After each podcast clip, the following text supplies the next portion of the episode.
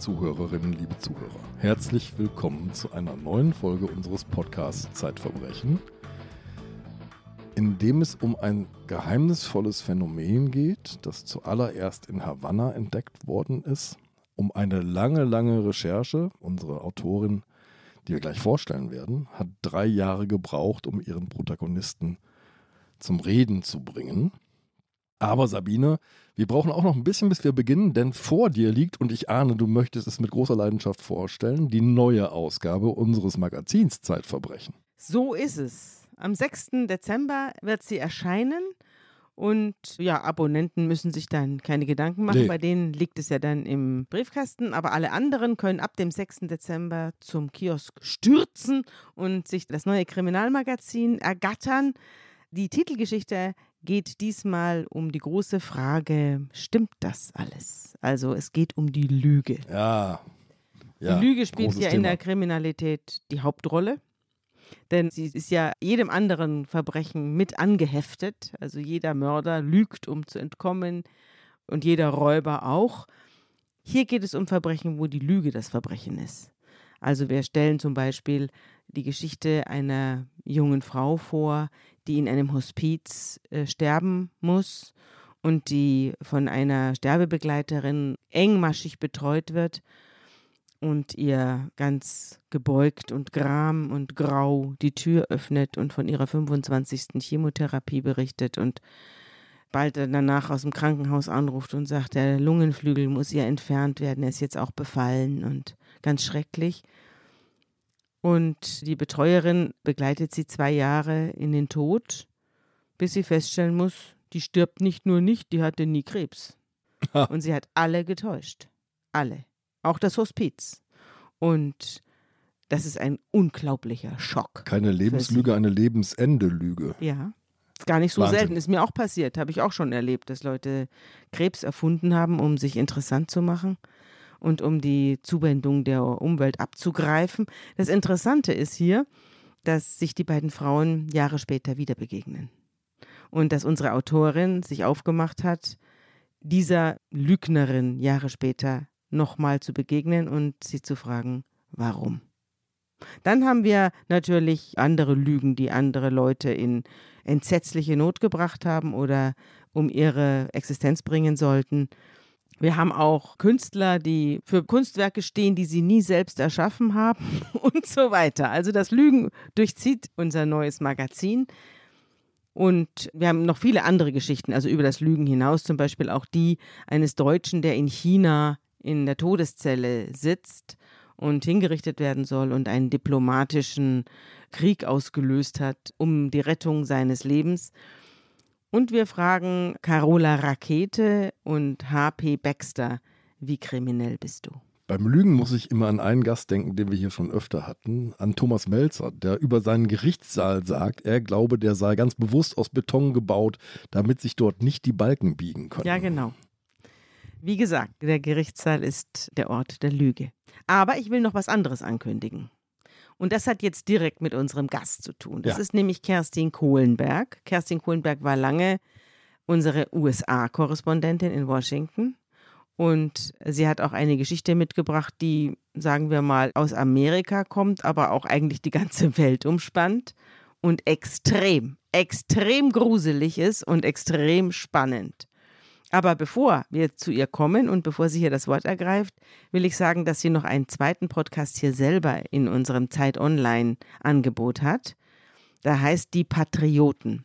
Dieser Podcast handelt vom Sturm auf das Kapitol vom 6. Januar 2021. Sie hat Leute, die das Kapitol gestürmt haben, dort gesprochen und hat sie zum Reden gebracht und dieser bislang hinter der Bezahlschranke verborgene Podcast wird jetzt freigegeben anlässlich der Midterms, Ja. anlässlich der Zwischenwahlen in Amerika. Und ich empfehle jedem, sich das anzuhören. Es ist ganz großartig.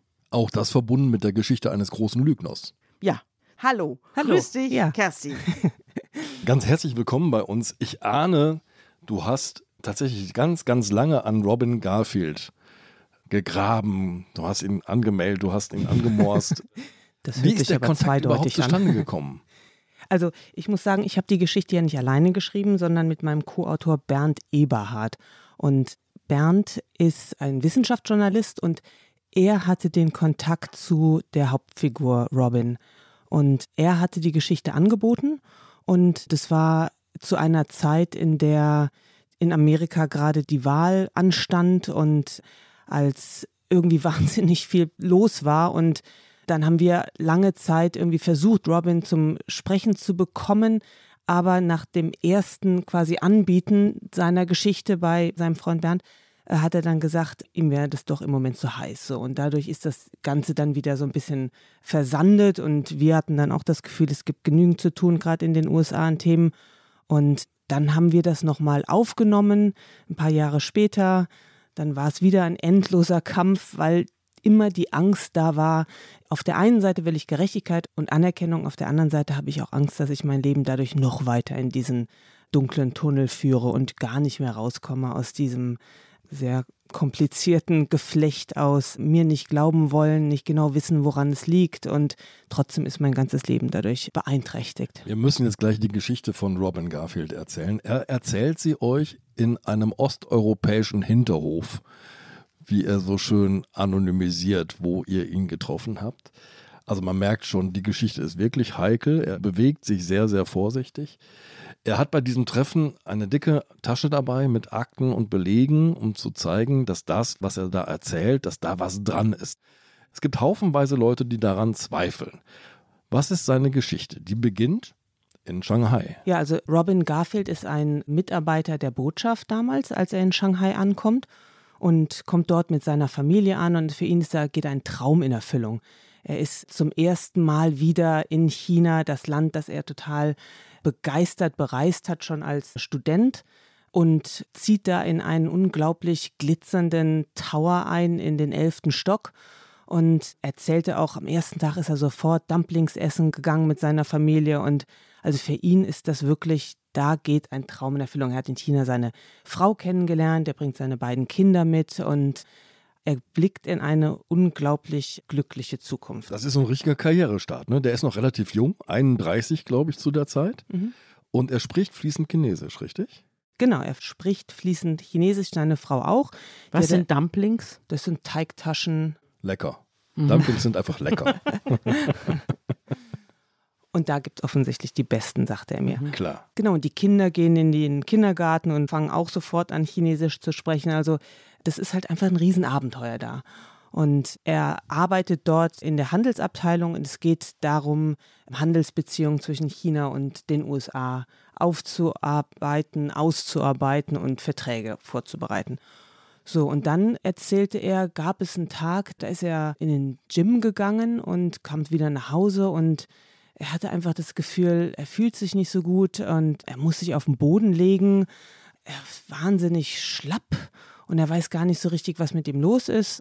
Und abends geht er ins Schlafzimmer, legt sich hin und wacht dann in der Nacht auf und merkt, dass er unglaubliche Ohrenschmerzen hat, weckt seine Frau aber nicht auf, will irgendwie auch keinen aufregen dadurch, legt sich wieder auf die andere Seite und schläft dann weiter. Und er merkt irgendwie, er weiß nicht genau, was das ist. Er hat das Gefühl, das ist so ein komisches Geräusch, was immer im Schlafzimmer ist. Er hört das häufiger abends. Was für ein Geräusch? Wie klingt das? Er beschreibt es, als wäre es wie ein Thermometer, so ein, so ein altes Thermometer an einer Heizung, mhm. das so tackert. Also ich kenne das aus den USA, wenn dann das Wasser da blubbert, es klopft. Das klopft und das macht so ein Geräusch, wenn man weiß, das kommt von der Heizung, weiß man genau, ah, jetzt wird es ah, warm ah, und. Du meinst dieses Geräusch, das, so, das so ein bisschen so knackt, wenn, ja, wenn genau. die Heizung warm mhm, wird. So genau. Ja. ja. so ein mhm. Ticken und Knacken. Da wird was warm und dehnt sich aus und die Materialien dehnen mhm. sich unterschiedlich aus. Mhm. Ich weiß, meine kleine Tochter hat sich immer erschrocken. Da muss ich erklären, wir wohnen in einem Altbau, das ist nur die Heizung. Mhm. Mhm. Ja.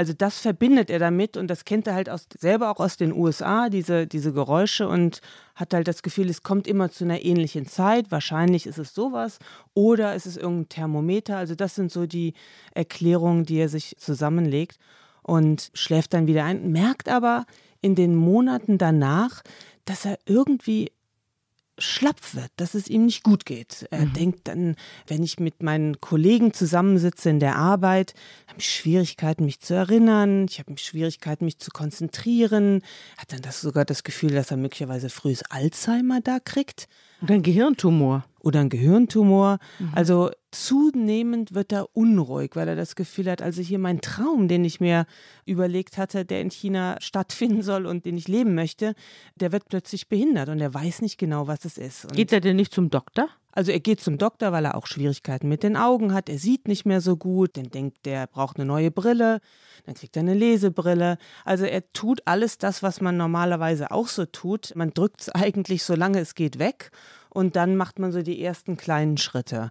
Dann gibt es eine Nachricht, also er liest die Zeitungen und weiß, dass da was passiert ist in Havanna, nämlich dass dort Kollegen waren, die ein Syndrom hatten, das dann in der Öffentlichkeit das Havanna-Syndrom genannt wird, die ganz ähnliche Wirkungen auf den Körper haben wie bei ihm. Also die Gedächtnisschwierigkeiten haben, die Schwierigkeiten haben mit den Augen, die unglaubliche Kopfweh haben. Und Geräusche hören, ne? Ja, Geräusche hören.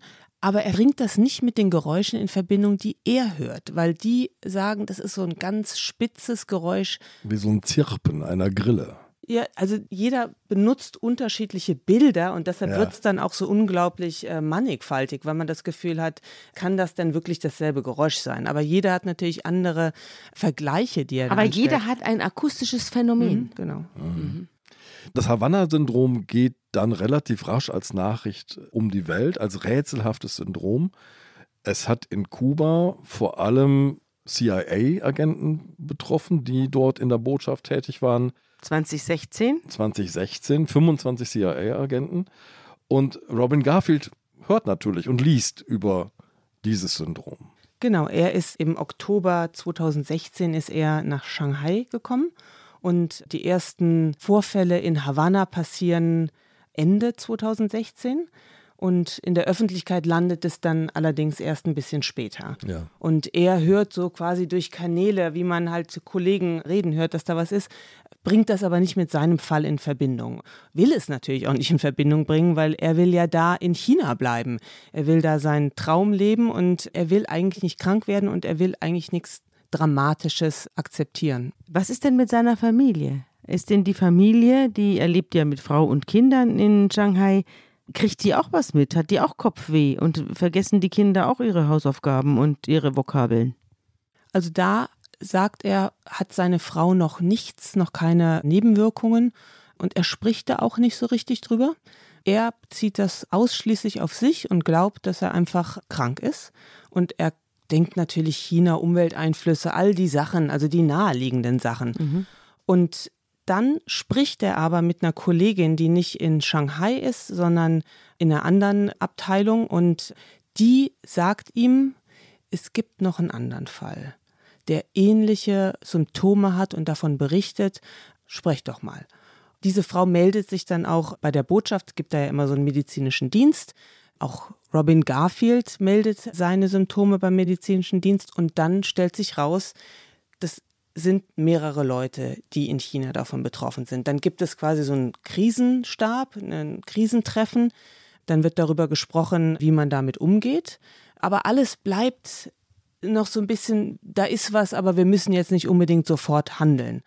Und er macht dann auch seinen Job weiter und er will auch nicht alarmistisch sein. Er will ja auch nicht da ausgeflogen werden.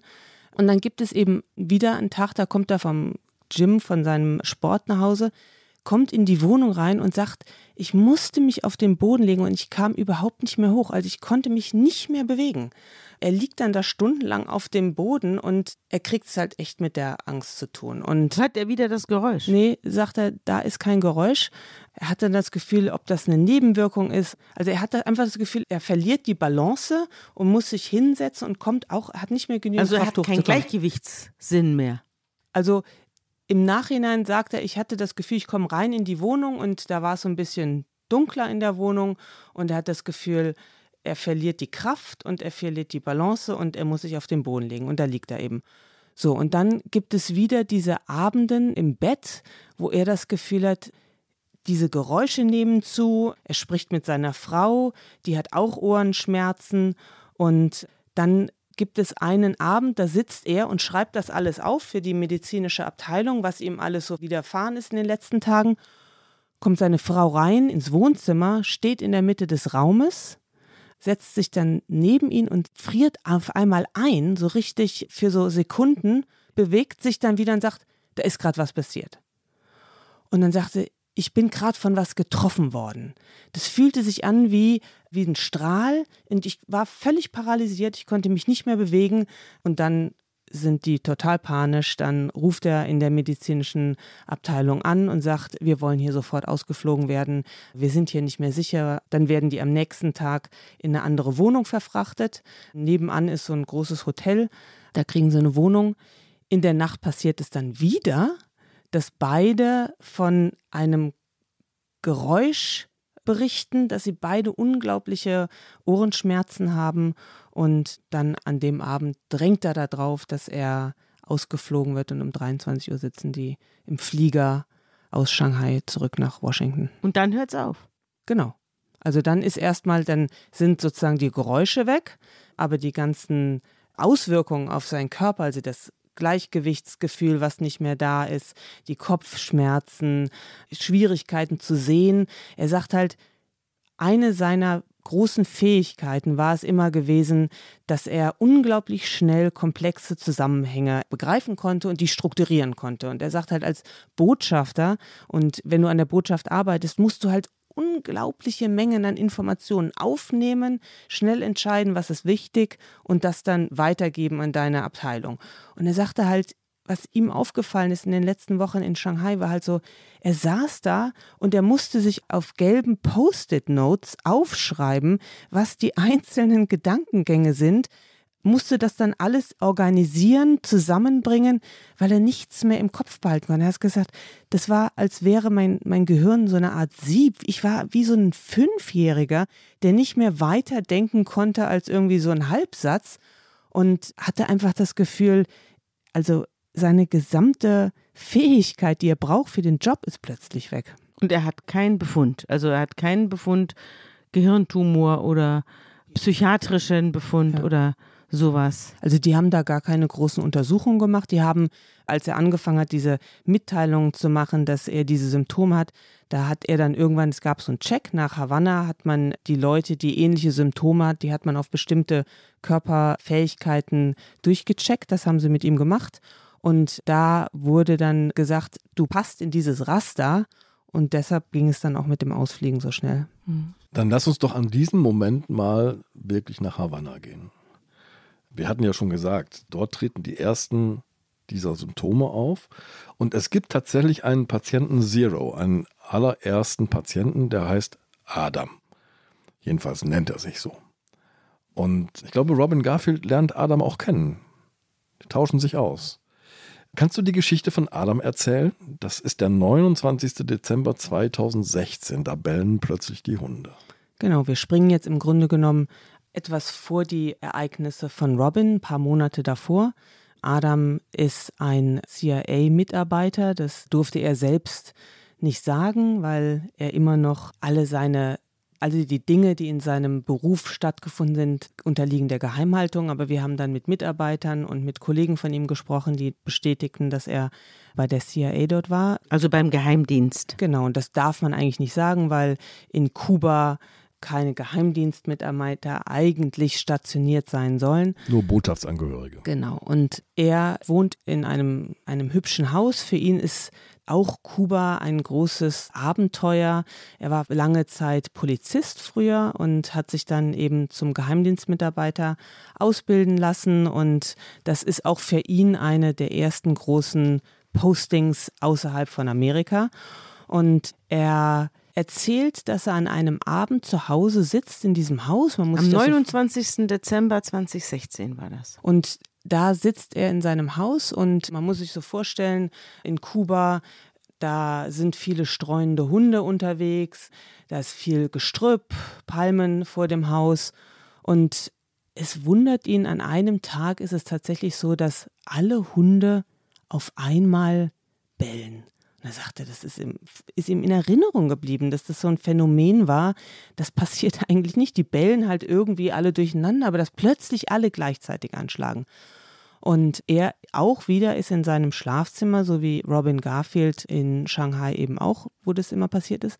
Und da berichtet er davon, dass er einen Schmerz spürt im Ohr, der so ist, als würde man mit einem Stift das Trommelfell durchstechen. Also so extrem und er wird bewusstlos. Und als er dann wieder aufwacht, rollt er sich aus seinem Bett und verlässt sofort den Ort, das Schlafzimmer und das Geräusch ist dann weg und er hat sozusagen noch die Nachwehen von diesem Schmerz und er weiß überhaupt nicht, was passiert ist. Er denkt, als Geheimdienstmitarbeiter ist man ziemlich vielen Angriffen von den Kubanern ausgesetzt. Er sagte halt, es kommt schon vor, dass Leute wieder zurück in das Haus kommen, nach Hause und da sind dann Fäkalien auf dem Boden. Und man weiß, die Kubaner wollen mir ein Zeichen senden. Da hat ja jemand ins Haus geschissen. Genau. Ja. Offenbar weiß jeder, wer da beim genau. Geheimdienst ist. Das ist offenbar kein Geheimnis. Ja. Und auch Botschaftsangehörige. Also man will den Leuten sagen, wir haben Zugang zu euren Häusern, wir wissen schon, wer ihr seid.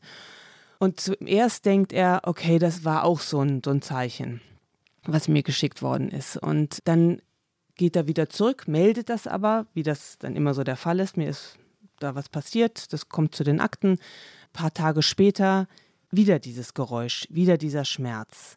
Unglaubliche Ohrenschmerzen. Und sagt, immer im Schlafzimmer? Immer im Schlafzimmer, genau. Und er lebt alleine, es gibt da niemand anderen. Und dann geht er raus und es ist immer wieder das Gleiche. Draußen hört das Geräusch auf, der Schmerz lässt nach. Dann an einem Tag verlässt er dann auch das Haus und rennt raus, um zu gucken, ob da Leute sind. Dann überprüft er, da ist so eine Wand hinten an seinem Grundstück und dann guckt er danach und er beschreibt das so, dass er sich einen Stuhl nimmt, auf diesen Stuhl steigt, um zu gucken, was denn hinter dieser Wand ist. Und er beschreibt das, als wenn, wenn man am Strand steht und es kommt so eine Böe. Und diese Böe war aber eine Druckwelle. Also das war kein, kein Wind, sondern er spürte irgendwie Druck von dieser Wand und dann, als er da hochgegangen ist, hörte diese Druckwelle auf. Also, es also ganz, hinter der Wand war irgendwas ja, oder irgendwer. Als würde da irgendwas Feindliches gesendet. Ja. Aber er sagt halt, ich finde noch nicht mehr Worte dafür. Ich weiß nicht genau, was es war. Es ist einfach nur bedrohlich irgendwie. Ja. Und er meldet all diese Ereignisse und es passiert aber nie was. Und er hat damals das Gefühl, das sind jetzt wenige Jahre nachdem Obama mit den Kubanern zum ersten Mal so eine Wiederaufnahme von Kontakt stattgefunden hat. Und Obamas politisches Projekt war ja, Kuba quasi aus der Liste der Schurkenstaaten zu nehmen und zu sagen, lass uns doch wieder Handel treiben. Mhm. Ihr seid so nah an uns dran als Insel, das ist doch absurd wir können doch dieses Kriegsbeil im Grunde genommen begraben. War denn die Botschaft neu eröffnet? Also als er da war, war die neu eröffnet. Genau 2014 hat Obama damals diese Gespräche aufgenommen und mhm. hat gesagt, es gab wieder Flüge nach Kuba. Ja. Und zum ersten Mal gab es dann auch wieder Gespräche, sollen wir geschäftlich miteinander zusammenhängen. Es gab Gelder, die flossen. Kubanische Zigarren mussten nicht mehr geschmuggelt werden. Ja. Mhm. Und das war Ende 2014. Anfang 2014 hatte ja Putin die Krim annektiert. Das heißt, es gab wieder so eine Art Ringen. Ne? Wer mhm. hat über welchen Teil der sozialistischen, kommunistischen Ideologie, wer hält zusammen. Und die Kubaner hatten ja immer eine enge Beziehung zu Russland.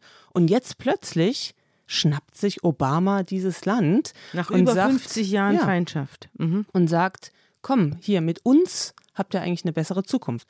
Und der Adam vermutet, dass die Leute, die damals an der Botschaft waren, es waren alles eben noch von Obama dahin entsendete, die wollten diesen guten Kontakt nicht kaputt machen. Die wollten nicht durch irgendeine alarmistische Geschichte, oh mein Gott, wir werden jetzt hier angegriffen, die gute Stimmung verderben. Deswegen hieß es, der Adam spinnt. Deshalb hieß es erstmal, da ist nichts. Mhm. Tut mir mhm. leid, dass mhm. es dir schlecht geht. So. Mhm. mhm. Dann merkt er aber, weil er mit vielen Kollegen spricht, auch so ein bisschen wie Robin, dass er nicht der Einzige ist. Den Arzt, mit dem er spricht, der sagt ihm, ich habe das auch gehört. Er sagt von einer anderen Kollegin, die bei ihm gewesen ist. Und der Adam merkt plötzlich, ich bin hier nicht der Einzige, der unter diesen Symptomen leidet.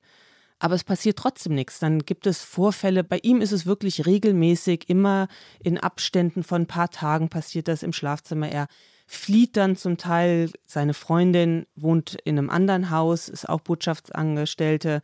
Dann übernachtet er bei der. Immer wieder, wenn er zurückkommt in seiner Wohnung, gibt es dieselben Vorfälle. Und irgendwann ist er dann in den USA, besucht seine Familie und geht dort zum Arzt. Und der Arzt sagt ihm, also die geht es so schlecht, du bist so runtergekommen, Kopfweh, Balance auch bei ihm nicht mehr vorhanden, auch dieser ganze Stress, den er mit dem Körper macht, also er hat einfach das Gefühl gehabt, ich kann auch meinen Job nicht mehr so richtig machen. Ich bin einfach irgendwie, ich bin krank. Und der Arzt sagt ihm, bleib hier. Also geh nicht zurück nach Kuba, das ist eigentlich zu gefährlich. Aber die CIA sagt, nee, nee, deine Stationierung ist in Kuba, du musst zurück. Dann kommt ein hochrangiger CIA-Mitarbeiter nach Kuba, übernachtet dort in einem Hotel und hat plötzlich dieselben Erlebnisse. Meldet das sofort und da kommt dann was ins Rollen. Wenn die Chefs jetzt auch schon leiden, ist dann mhm. so ein bisschen, da muss ja was dran sein. Und dann gibt es Krisenstab, wird auch wieder darüber geredet und dann werden Adam und die Betroffenen zurückgeschickt. Die kommen nach Miami und werden durchgecheckt dort an der Universität. Es gibt Gehirnscans, es gibt Balanceübungen und da wird im Grunde genommen dieser Test entwickelt, der dann letztendlich auch Robin machen musste in Shanghai. Und dort stellt man fest, dass er Symptome hat, als hätte er eine Gehirnerschütterung ohne irgendwelche äußeren Merkmale. Mhm. Also das Gehirn ist in Mitleidenschaft geraten. Es wird festgestellt, es gibt Schwierigkeiten, die Signale, die das Gehirn zum Gleichgewichtssinn schickt, diese Verbindung scheint unterbrochen zu sein. Mhm. Und deshalb haben die Leute Schwierigkeiten, ihr Gleichgewicht zu halten. Mhm. Und zusätzlich ist noch die Schwierigkeit beim Sehen. Adam stellt man dann fest, ist auf einem Auge fast blind. Und diese Gleichgewichtsstörungen tauchen bei ihm deshalb auch so enorm stark auf, wenn er in dunkle Räume kommt. Mhm. Also mit Licht kann er das noch ausgleichen, das eine der Auge. Der Sehsinn gleicht mhm. sozusagen mhm. aus, was der, aus. der Gleichgewichtssinn nicht leisten genau. kann. Genau. Mhm. Sobald mhm. es aber dunkel wird, mhm. kann der das nicht mehr ausgleichen. Und das waren so Dinge, die er gemerkt hat in Kuba. Sobald es dämmert und dunkel wird, fällt er hin.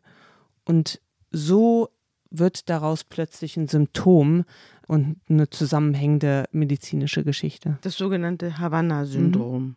Und du zitierst hier einen Experten, einen Neurologen, James Giordano, der 25 Kuba-Reisende oder Kuba-Diplomaten untersucht hat.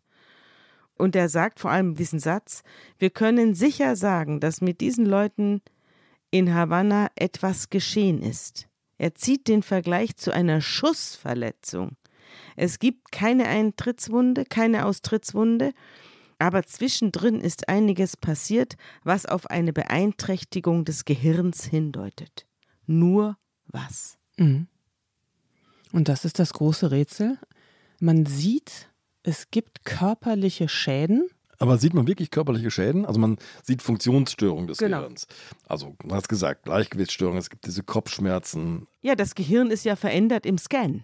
Man sieht es schon. Man sieht es wirklich Diese auf den Bildern. White Mass, mhm. von der man dann spricht. Ne? Ja, graue ist, Masse, weiße Masse. Die ist reduziert. Okay. Und das sind so die Beweise, die gesammelt werden. Und das Problem ist, wie kam es dazu? Und dann fangen die natürlich an zu überlegen. Und der Vergleich, der oft gezogen wird, ist, wenn wir zum Beispiel Effekte von Cyberwaffen, also wenn Hacker sich in Computersysteme einhacken, dann sieht man oft auch, was die da hinterlassen. Also die räumen Daten weg, die kommen in Computersysteme rein, aber man kann ganz selten wirklich nachweisen, wer das gemacht hat und wer der Verursacher ist. Und die Sicherheitsexperten sagen, dass diese Waffe möglicherweise eben genauso funktioniert. Also man sieht die Effekte von dieser Waffe, aber die ist so mobil und hinterlässt einfach weder eine Einschusswunde noch kann man sehen, dass da irgendwo große Instrumente stehen oder dass irgendwo Waffen zurückbleiben, sondern das ist wirklich ein mysteriöser Vorgang, der letztendlich nur mit kranken Leuten belegt wird. Aber wer sollte ein Interesse daran haben, irgendwelche Diplomaten mit Strahlen zu beschießen und, äh, und ihr Gedächtnis zu beeinträchtigen? Ja. Was soll da der Witz dahinter sein? Also der Adam, der ja bei der CIA arbeitet, dessen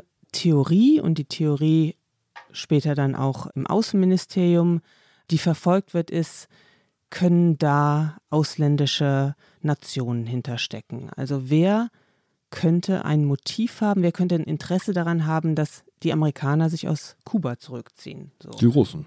Also Adam geht davon aus, dass das der Versuch war, diese Botschaft, die da seit einiger Zeit wieder neu ist, wieder zu verkleinern oder zumindest mal die Leute so zu unruhig zu machen, mhm. dass sie sich zurückziehen. Mhm. Und es ist ja 2016 und nachdem quasi die erste Hilfewelle über die Opfer gerollt ist und man sagt, okay, fahrt nach Miami, lasst euch durchchecken, veranlasst Donald Trump und sagt, 60 Prozent der ganzen Leute in Kuba ziehen wir ab.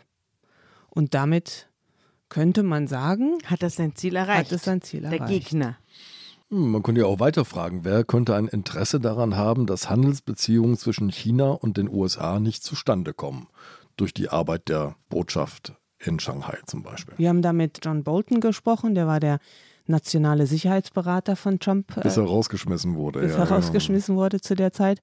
Und der sagte, als ich davon erfuhr, hatte ich sofort erst die Chinesen und dann die Russen, dachte ich, dass die dahinter stecken. Denn die Chinesen hätten großes Interesse daran, dass es Probleme, außenpolitische Probleme zwischen Russland und Amerika kommt. Er hatte dann aber das Gefühl, wenn er sich historisch anguckt, wie die Russen mit den Amerikanern umgegangen sind im Kalten Krieg, da gibt es viele Vorläufer. Und er erzählte dann am Telefon von einem Fall, das nannte man das Moskau Signal. Mhm. Das war im Kalten Krieg. Und da wurde in den 50ern bis sogar 76 Signale, Mikrowellensignale in die amerikanische Botschaft gesendet durch die Russen. Und damals hat man das geheim gehalten und hat weder den Botschaftern noch den Botschaftsangestellten davon erzählt, weil man mal wissen wollte, was die Russen eigentlich im Schilde führen. Und da dachte er, es gibt seitdem diese Geschichte, dass die Russen mit Mikrowellen, mit Schallwaffen arbeiten und hatte dann das Gefühl, das ist möglicherweise die naheliegendere Erklärung. Sind denn andere Diplomaten anderer Länder in Kuba, China oder sonst wo jemals mit solchen Symptomen irgendwo aufgeschlagen? Kam irgendwann mal ein deutscher Botschafter und sagte, ich höre komische Geräusche und seitdem kann ich nicht mehr gerade gehen. Oder ein italienischer oder ein skandinavischer Botschafter, der auf einmal nicht mehr sehen kann oder alles vergisst. Es gab tatsächlich Fälle in anderen Ländern. Der Fall, der für uns die ganze Geschichte nochmal ins Rollen gebracht hat und durch den sich auch Robin dann letztendlich dazu bereit erklärt hat, mit uns zu sprechen, war ein Fall an der Berliner Botschaft. 2021 sind dort zwei Mitarbeiter in der Botschaft, zwei amerikanische Mitarbeiter. Also auch ähm, wieder Amerikaner. Es hat wieder Amerikaner getroffen. Sind immer Amerikaner. Immer. Also mhm. das war meine Frage. Mhm. Also es gab nie Botschafter oder Diplomaten aus anderen Ländern, die von einem solchen Angriff betroffen gewesen wären nichts, was bekannt ist. Mhm. Und dort wurden zwei Frauen Opfer. Mit einer haben wir gesprochen und die erzählte eben wieder eine ähnliche Geschichte. Auch Schlafzimmer, Wohnung, es war Corona, sie war halt viel zu Hause. Wo wohnte sie denn in Berlin? Am Leipziger Platz, also gar nicht so weit von der Botschaft entfernt. Und sie sagte halt, man hat ganz gut Einblick in meine Wohnung, denn das hat große Fenster, das ist relativ weit oben. Und sie sagt, aus meinem Fenster sehe ich sogar den McDonalds gegenüber in der Berlin Mall. Also wenn man da sie als Ziel ausgesonnen hat, gab es eine ganz gute direkte Verbindung in die Wohnung. Und sie war eben zuständig für Themen, die mit Disinformation, kurzfristig Nord Stream 2 zu tun hatte. Also alles Themen, die Russland-related sind. Und auch Robin hatte ja in China was damit zu tun, dass es Verhandlungen zwischen China und Amerika gibt, was den Russen auch nicht unbedingt gefallen hat. Denn wer hat am meisten davon, wenn Amerika und China keine gute Beziehung hat? Das ist auch Russland. Also wenn man sich sozusagen von der Motivlage dieser ganzen Sache nähert, hat man schon das Gefühl, dass viele Finger auf Russland zeigen. Und zudem gibt es eben in Berlin noch den Fall, dass Berlin ein Ort ist, an dem die Russen sehr aktiv sind, was äh, Geheimdienstaktivitäten mhm. angeht. Und da gab es eben, als die Frau, mit der wir gesprochen haben, als die nach Berlin kam, gab es gerade kurz vorher diesen Vorfall, dass die Russen, wie sich dann später in einer Gerichtsverhandlung herausstellte, einen Tschetschenen haben am Tag ermorden lassen im kleinen Tiergarten. Und damals sagte eben der BND-Chef, der deutsche Nachrichtenchef, die Aktivitäten der Russen nehmen zu. Und das ist alles eine Form von einer hybriden Kriegsführung, die wir seit dem Kalten Krieg eigentlich nicht mehr kennen. Ja. Bruno Karl war das, ne? der mhm. sagte, er könne sich auch vorstellen, dass auch solche Waffen der Bestandteil einer expansiven Außenpolitik seien. Mhm. Mhm. Aber wie kann das sein, dass so eine expansive, aggressive Außenpolitik in China stattfindet, wo an jeder Ecke eine Videokamera steht und der Staat immer weiß, was jeder einzelne seiner Bürger, Klammer auf, und seiner Gäste, Klammer zu, macht? Das muss doch dann mit Einverständnis passiert sein. Müsste, ja. Wenn das so ist, dass da russische Operatives oder russische Agenten unterwegs sind. Aber wie gesagt, das sind alles Teile dieser Geschichte, da gibt es überhaupt gar keine Belege, das sind nur noch nicht mal Indizien, das sind Motivlagen, die hin und her überlegt werden. In dem Fall von Berlin, da erzählte mir eine Mitarbeiterin an der Botschaft, dass in dem Fall des anderen Opfers, dass das Kind des Opfers sagte bei der Vernehmung, dass es draußen auf der Straße einen Wagen hat parken sehen, der weggefahren ist. Und dieses Bild, das haben mehrere Opfer benutzt. Das ist, nachdem sie dieses Geräusch gehört haben, dass sie draußen auf der Straße einen Wagen gesehen haben, der davongefahren ist. Ein Kastenwagen oder ein normales Auto. Ja, aber das sind auch wieder so wurde mit diesem Wagen etwas abtransportiert? War in diesem Wagen ein Apparat drin, der diese Strahlen senden konnte? Das weiß man alles nicht. Es gibt, wie gesagt, keine harten Beweise dafür, dass es außerhalb der Wohnungen eine Apparatur gab, die diese Strahlen hätte senden können. Es gibt nur Wissenschaftler, die sagen, dass es technisch möglich wäre. Jetzt haben wir ja einen Wissenschaftsredakteur hier, den ich jetzt mal fragen möchte. Andreas, kannst du uns weiterhelfen an dieser Stelle? Ich bin äh, nicht klüger als die CIA. Aber es gibt natürlich eine ganze Reihe von Forschungen zu hochenergetischen Wellen. Ihr müsst euch vorstellen, wir haben ein großes Spektrum von Wellen und je höher die Frequenz dieser Wellen ist, desto höher ist auch die Energie, die sie transportieren. Und wenn wir über Mikrowellen reden, reden wir über Frequenzen so zwischen 1 und 300 Gigahertz. Also so eine haushaltsübliche Mikrowelle hat so eine Frequenz von 2,5 Gigahertz. Ja, und es gibt ja Leute, die sagen, ich werde von meinem Nachbarn bedrängt, der hat seine geöffnete Mikrowelle gegen meine Wohnzimmerwand gestellt und beschallt mich mit diesen Wellen. Diese Energie, denke ich, reicht nicht aus, um solche Phänomene hervorzurufen. Es gibt tatsächlich, das weiß man auch, von verschiedensten Staaten und Armeen Forschung an solchen Quellen. Also auch sowas wie Schallquellen zum Beispiel als Waffe zu verwenden. Ja, es gibt zum Beispiel so eine Schallwaffe, die erzeugt einfach sehr, sehr gerichtet einen sehr lauten, sehr schmerzhaften Ton, also oberhalb der Schmerzschwelle. Ne, also hört so, man den dann den oder fühlt man, man den? Den hört man. Den hört ja, man. also das kann es in diesem Fall nicht sein, weil den würde auch jemand rechts und links neben dem Betroffenen hören. Also auf jeden Fall mal die Ehefrau, die neben ihm im Bett liegt. Ja, also so gerichtet ist das nicht, dass das Geräusch nur im Kopf von jemandem entstehen kann. Aber es wird auch sehr intensiv darüber nachgedacht, ob es sowas wie so eine hochenergetische, gepulste Mikrowellenstrahlung geben kann. Also eine, die nur so ganz kurze Impulse sendet. Mhm. Das ist eine wichtige Voraussetzung, weil wenn du sehr intensive Mikrowellen haben willst, die sowas verursachen, dann brauchst du sehr viel Energie. Mhm. Die Maschinen, diese Mikrowellenquellen wären gewaltig. Mhm. Ja, die würden ein ganzes Zimmer füllen. Du brauchst also, wenn du sehr hochenergetische Pulse erzeugen willst und wenig Energie transportieren kannst in diesem Gerät, das Gerät also verkleinern willst, dann kannst du nur sehr kurze Pulse senden. Und das ist eine der Thesen, die habe ich auch in deinem Text gelesen, die hier für diese Phänomene verantwortlich gemacht Fängt werden. dann das Gehirn an zu kochen? Muss ich mir das so vorstellen? Nein.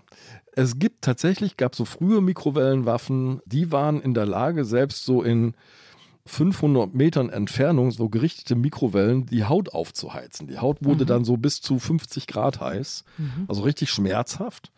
Aber an dieser Waffe ist, das haben so internationale Recherchen gezeigt, nicht viel weitergearbeitet worden, sondern man hat sich dann eher so auf andere Frequenzbereiche konzentriert als bei dieser Waffe. Es hängt nämlich von der Frequenz der Mikrowelle ab, wie tief sie in den Körper eindringen kann. Also ob sie nur was einen Schaden auf der Haut macht oder ein Phänomen auf der Haut oder ob sie tiefer eindringen kann. Ja. Und durch Knochen, wenn es durch und den Kopf geht. Sie müsste ja durch den Schädelknochen tatsächlich eindringen können, ja. Wobei ich glaube, Mikrowellen, das ist immer so ein falsches Bild, was man da im Kopf hat. Das sind ja wirklich Signale, die geschickt werden. Und uns hatte das ein Wissenschaftler so erklärt, dass es im Grunde genommen die Flüssigkeit im Gehirn, das kann durch die Pulsung, die darauf geschickt wird, kann das in Schwingungen geraten. Und dadurch können irreversible Schäden entstehen. Entweder dadurch, dass Blasen entstehen, die dann implodieren. Also so wie Kohlensäure im Gehirnwasser. Vielleicht so ein bisschen. Das sind so ganz, sind viel kleinere Bläschen. Mikrokavitation mm, nennt sich mm, dieses Phänomen. Da entstehen ganz winzige Bläschen, die dann implodieren. Mm. Und das erzeugt tatsächlich auch Geräusche. Mhm. Deshalb hört das nämlich dann eben auch der Nachbar nicht, ne? Ja, genau. Mhm. Und es gibt ein anderes Phänomen, das hast du zitiert, das ist der Frey-Effekt. Mhm. Alan Fry, ein, ein amerikanischer Neurowissenschaftler, der sagt, naja, also es gibt schon so eine kurzfristige leichte Erwärmung eines Gehirnareals zum Beispiel und dann dehnt sich das aus. Erwärmung bedeutet ja Ausdehnung bei Flüssigkeit. Mhm. Wie bei einem Sonnenstich, wo das Gehirn sich ausdehnt und dann an die Grenzen stößt, sozusagen. Ja, in diesem Fall aber nur ganz kurzfristig. Also ein mhm. kurzer Puls, der ein Teil der Gehirnmasse, kann ein kleiner Ausschnitt sein, erwärmt und diese Druckwelle, die dadurch entsteht, setzt sich sozusagen durch das Gehirn fort. Mhm. Das ist eine der Thesen. Wir sind hier ganz hypothetisch unterwegs. Mhm. Was sich vielleicht auch daran zeigen lässt, ist, dass im vergangenen Jahr, wenn ich richtig informiert bin, das amerikanische Außenministerium eine interessante Ausschreibung vorgenommen hat. Nämlich, sie wünscht sich und hat das ausgeschrieben, ein Gerät, mit dem man solche Quellen nachweisen kann. Mhm. Denn nachgewiesen ist diese Strahlung, diese Mikrowellenstrahlung in keinem der Fälle, über die wir hier reden. Man könnte zum Verschwörungstheoretiker werden, wenn man diese Geschichten hört. Mhm. Es gibt ja auch die Theorie, dass es sich um eine Massenhysterie handelt. Das wollen wir hier gar nicht verschweigen. Es gibt auch viele Politiker, die sagen, hier drehen die Diplomaten durch. Ich hatte auch sehr bewusst vorhin nach dem Zirpen gefragt, weil es gab auch dann sozusagen die Gegenthese, dieses Zirpen ist gar kein künstliches Geräusch, sondern es gibt in Havanna oder auf Kuba Grillen, Grillen oder bestimmte Zikaden, die genau dieses Zirpen verursachen. Ne? Also so geht die Debatte hin und her. Die aber zu der Zeit überhaupt nicht auf Kuba waren. Ah. Also das Problematische an der Geschichte war, dass du sitzt vor einem Mann, damals, als wir ihn getroffen haben da in der osteuropäischen Stadt, und da sitzt jemand, der kommt, der kam gerade von einem Treffen ne, mit den Mitarbeitern des Außenministeriums. Also der kommt gerade von seiner jetzt Arbeit. Von Garfield. Von Garfield. Mhm. Und der fängt an, seine Geschichte zu erzählen. Und du siehst, wie dieser Mann anfängt, mit dem Erzählen immer wieder zu verzweifeln. Nämlich, er hat diese ganzen Auswirkungen auf sein Leben, die er irgendwie balancieren muss. Er kann immer noch nicht lesen, weil seine beiden Augen nicht mehr synchron auf ein Stück Papier gucken können, weil die Verbindung im Gehirn nicht mehr funktioniert. Er hat immer noch diese Gleichgewichtsprobleme und er muss permanent der Welt erklären, dass er nicht gaga ist. Dass er nicht gaga ist, sondern mhm. dass mit ihm was passiert ist und er kann es nicht erklären und er möchte eben auch nicht zum Verschwörungstheoretiker werden. Deshalb hatte er mir, die liegen hier, die ganzen Unterlagen, hat er mir alles mitgebracht, aufgelistet, Untersuchungen, Ergebnisse. Die Geschichte, wie er sie erzählt hat, das war alles unglaublich organisiert. Er hat immer versucht, nie zu hypothetisieren, nie auch nur abzuschweifen von den Fakten, weil er genau wusste, wenn ich anfange, hier irgendwelche Räubergeschichten zu erzählen, dann glauben mir die Leute noch weniger. Und er musste an den Botschaften immer unglaubliches Misstrauen auch seiner Mitarbeiter und seiner Kollegen ertragen, weil die natürlich alle gesagt haben, boah, du bist ein Störenfried mit eurer Geschichte.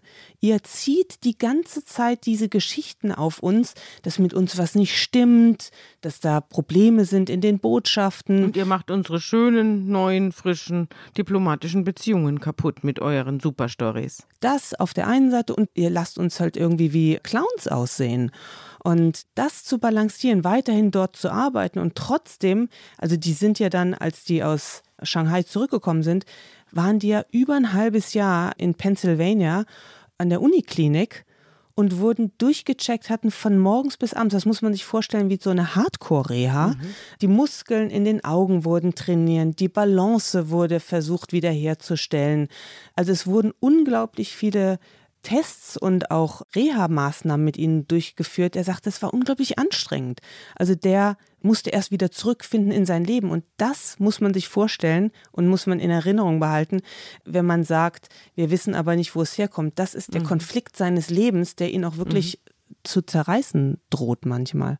Also Robin und Adam haben sich beide in Pennsylvania kennengelernt. Dort war dann quasi die Reha-Station für die verletzten Botschaftsangestellten und äh, CIA-Mitarbeiter. Dort war zum allerersten Mal, dass die einzelnen Patienten so ein Gefühl von Gemeinschaft hatten und dass ihnen jemand glaubt. Mhm. Also beide sagten, dass das unglaublich wichtig war, dort zu sein und einfach mal das Gefühl zu haben, ist alles gut. Also wir sind alle im gleichen Boot und wir haben alle das gleiche Problem und man unterstützt sich. Für Adam kam dieser Zuruf, du darfst dahin, quasi im letzten rettenden Moment, denn der war selbstmordgefährdet. Also das sind wirklich außergewöhnliche Momente, die man dann mit denen auch in den Gesprächen durchmacht. Der hatte das Gefühl, nachdem er aus, in seinem Fall aus Miami zurückkam, da sagte die CIA eigentlich so, okay, jetzt wissen wir ja, da ist was vorgefallen, jetzt ist aber wieder gut. Trump hatte diese 60 Prozent der Botschaft abgezogen und du musst jetzt wieder zurück zur Arbeit. Du bist jetzt in Washington stationiert und machst da weiter. Und er sagte halt, er ist dann zwei Stunden in die Arbeit gegangen und war dann einfach so fertig, es ging gar nichts mehr, dass er einfach nur noch nach Hause gegangen ist und sich aufs Bett gelegt hat. Er sagte, ich war 33 Jahre alt und ein Freak. Also ich war nicht mehr fähig, meinen Job zu machen, auch nicht mehr normal am Leben teilzunehmen. Er sagte, ich konnte nicht mehr gerade ausgehen, permanentes Kopfweh. Und er hatte so das Gefühl, also wo soll das überhaupt noch hin? Also meine Kollegen glauben mir nicht, meine Ärzte erlauben mir nicht mit zivilen Ärzten darüber zu sprechen, weil ich ja ein Geheimdienstmitarbeiter bin. Ich kann nicht sagen, wo ich war. Ich kann nicht sagen, wo es passiert ist, wie es passiert ist. Also ich kann mir noch nicht mal selber Hilfe holen. Und die CIA hat ihm auch nicht weitergeholfen mit zusätzlichen Ärzten oder weiterer Reha. Und dann hat er, sagt er, ich habe da gesessen an einem Tag und gesagt, so möchte ich nicht weiterleben. Ich möchte nicht mit 33 debil werden und hier sitzen und hat dann tatsächlich gesagt, ich habe Vorkehrungen getroffen, mich umzubringen. Ich habe Briefe an meine Familie geschrieben und habe auf dem Sofa gesessen und er sagt, ich bin nicht religiös, aber ich hatte das Gefühl, bevor ich mein eigenes Leben nehme, muss ich noch einmal mir eine Chance geben. Er hat gesagt, ich gebe mir eine Woche die Chance zu gucken, ob ich noch irgendwas machen kann, das mein Leben irgendwie lebenswert macht. Und in dieser Woche kam ein Anruf von einem Kollegen, den er mehrmals schon darauf hingewiesen hat, dass ihm schlecht geht, dass er Hilfe braucht. Er hatte sogar einen Brief geschickt und hat gesagt, wenn ihr mir nicht helft, dann kündigt mich, mir ist es ganz egal, ich komme nicht mehr in die Arbeit, ich kann nicht mehr. Und darauf gab es dann auch erstmal lange keine Reaktion. Und in dieser Woche, in der im Grunde genommen, das war so der letzte Moment vor Ausfahrt, da hat er diesen Anruf gekriegt und haben gesagt, wir haben für dich einen Platz in Pennsylvania an der Uniklinik, dort wo er dann Robin kennenlernt. Wir kümmern sich um dich. Werbung Liebe Hörerinnen und Hörer, Sie möchten das Magazin zum Podcast einmal unverbindlich testen? Dann lassen Sie sich Ihre persönliche Zeitverbrechen-Ausgabe gratis nach Hause liefern. Jetzt bestellen unter www.zeit.de/slash Verbrechen-testen.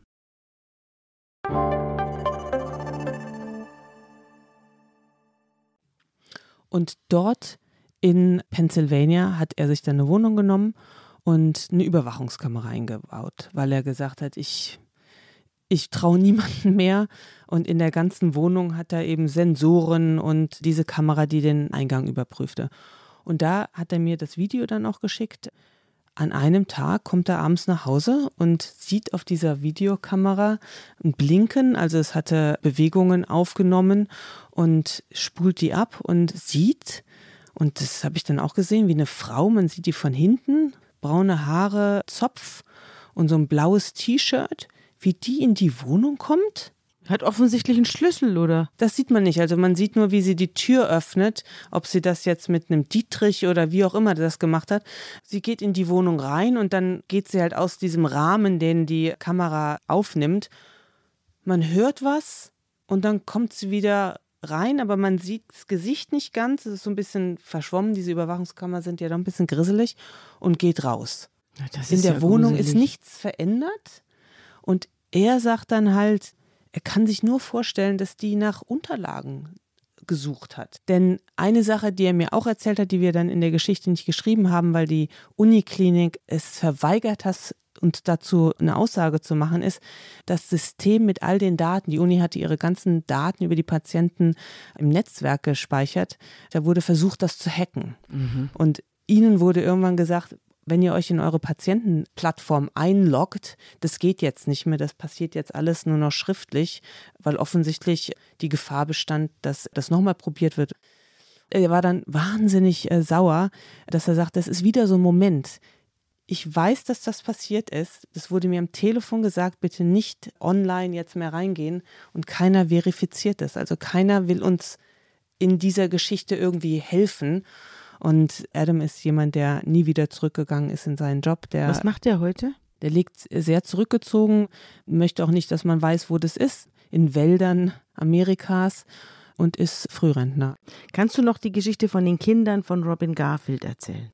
Die ist ja auch in Amerika geschehen. Genau, das sind jetzt alles die Teile der Geschichte, die in Pennsylvania passieren. Rund um dieses Reha-Programm sozusagen. Ja, da sind jetzt alle zusammen. Genau. Aber da geht es irgendwie weiter. Genau, und das ist dann wieder so ein Fall, da gibt es auch wieder, wir haben das sehr reduziert geschrieben, weil also Robin selbst ist nicht sehr stark darauf eingegangen, auch um sozusagen diese Geschichte überhaupt noch begreifbar zu machen für jemanden, für den sowas natürlich völliger Sci-Fi-Geschichte ist.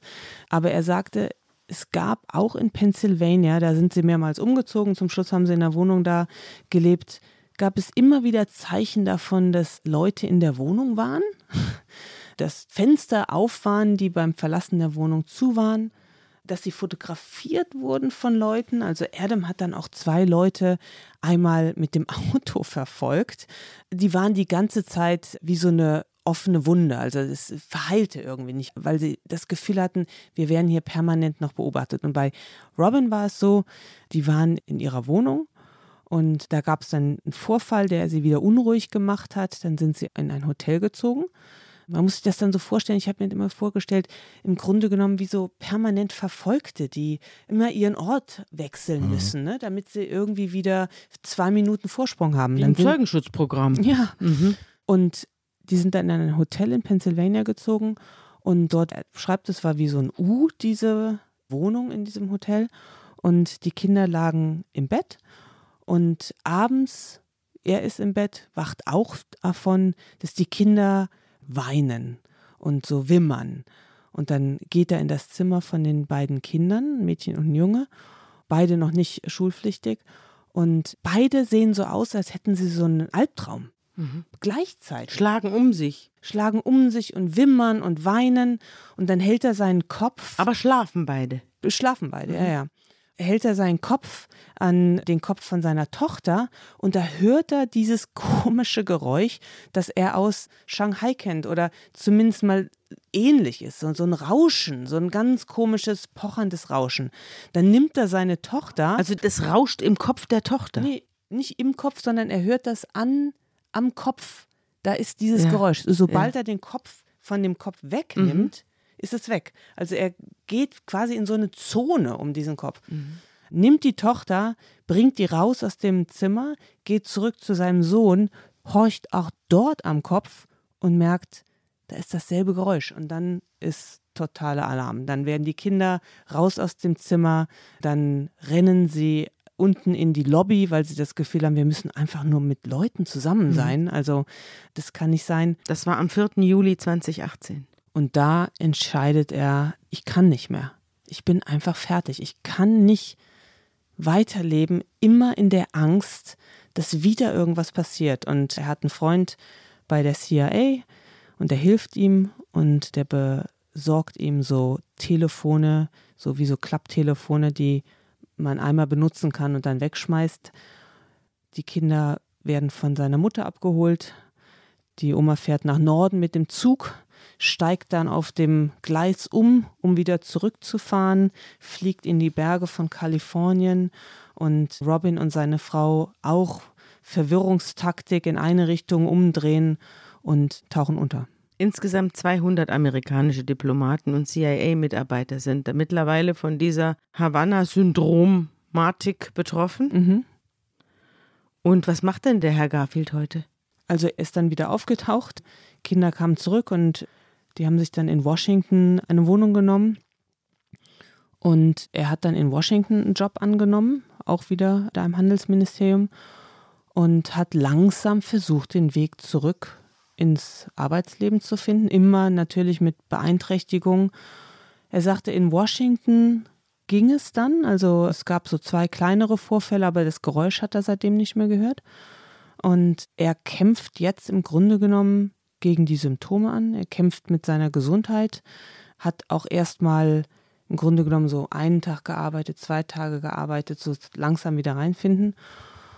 Und hat sich dann beworben auf einen Job in Brüssel, ist jetzt gerade in der amerikanischen Botschaft in Brüssel und hätte gerne 50 Prozent am Anfang gearbeitet und dann langsam aufgestockt, so wie es ihm der Arzt auch empfohlen hat, also langsames Wiedereinsteigen. Da hat aber die Botschaft gesagt, nee, das ist ein Job, der braucht volle Aufmerksamkeit, entweder hopp oder top. Und seitdem sagt er, er kämpft wirklich mit dem Job. Er sagt, früher konnte ich unglaublich viel lesen, jetzt muss ich mir zum Teil Berichte zusammenfassen lassen von meinen Mitarbeitern. Er sagt, ich muss im Grunde genommen, um die Entscheidungen zu treffen, die ich für den Job treffen muss, muss ich nebenher so viel Informationen aufnehmen, dass ich in ganz vielen Sachen hinterher bin. Also mir fehlt eigentlich die Basis ganz oft. Und deshalb arbeitet er nachts. Er sagt, ich habe keine Zeit für Freunde, ich habe ganz wenig Zeit für die Familie, um dieses Leben zurückzukriegen, das er sich eigentlich mal erträumt hatte. Und er sucht sich jetzt eigentlich Jobs, wo er das Gefühl hat, er kann das noch machen, aber die immer auf der gleichen Ebene sind. Und er hat, weiß, dass dein Leben nie mehr das werden wird, was es, was es vorher mal war. Du schreibst am Schluss deines Textes über eine Theorie, die es gibt, die gar nicht darauf zielt, hier äh, Botschaftsmitarbeiter zu terrorisieren, sondern die sozusagen beschreibt, dass das Terrorisieren der Botschaftsmitarbeiter ein Nebenprodukt ist, eine Nebenwirkung einer ganz anderen Absicht. Ja, also eines der größten Anliegen der Opfer war natürlich zu sagen, hey Regierung, helft uns. Und dazu war natürlich die Anerkennung eines Problems nötig. Und was diesen Fall so schwierig macht, ist, was wir jetzt auch debattiert haben, wer ist es, warum wir haben nur diese kranken Leute. Und in der Öffentlichkeit wurde dann schnell auch so ein Wollknäuel an Theorien präsentiert, also Massenpsychose, ne? da waren dann plötzlich Soziologen, die sich dazu äußerten. Das gab es schon im Mittelalter. Dann gab es die Grillen, die plötzlich mhm. angeführt wurden.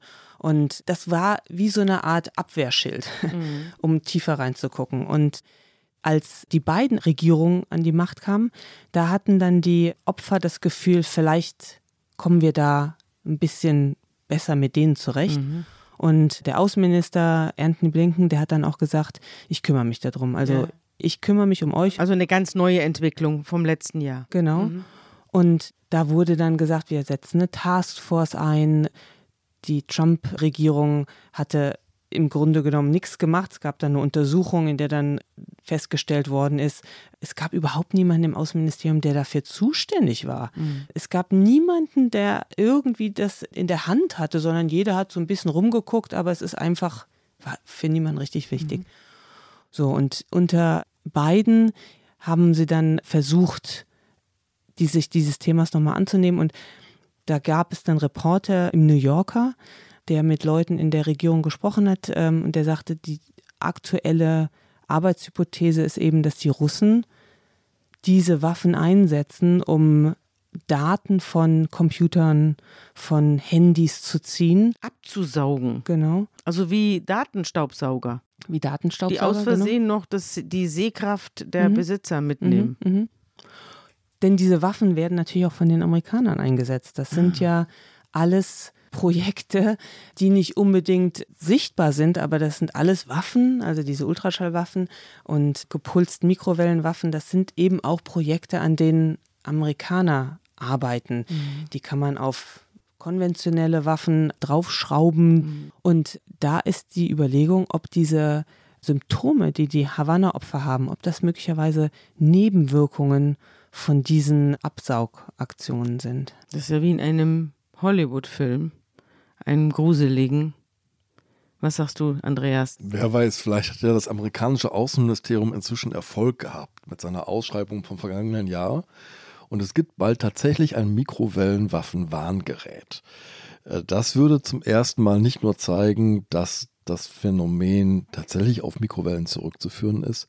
Ich glaube, es wäre auch für Menschen wie Robin Garfield eine ganz wichtige Nachricht, einen Beweis in der Hand zu haben. Das war's so wie auch andere Patienten, die an rätselhaften Erscheinungen leiden, plötzlich eine große Erleichterung verspüren, wenn es eine Diagnose, eine klare Diagnose gibt. Und ich glaube, äh, Robin Garfield lebt in beidem, in so einer medizinisch-technischen Unsicherheit und in einer großen politischen. Wer steht eigentlich an seiner Seite? Und ich fand, das ist so eine politische Dimension dieses Falles, die man gar nicht unterschätzen kann, liebe Kerstin. Vielen Dank, dass du da gewesen bist und Bitte uns diese Geschichte, diese bedrohlich gruselige Geschichte erzählt hast ja. und aufgepasst, Andreas, wenn du Ohrenweh hast ja, hörst du und hier hereintaumelst, ja. dann weiß ich, was weißt mit dir los ist. Sei gewiss, beim nächsten Mal bin ich wieder da, im Vollbesitz meiner geistigen Kräfte, hoffe ich. Und liebe Zuhörerinnen, liebe Zuhörer, Sie doch hoffentlich auch. Da hoffe ich auch drauf. Tschüss.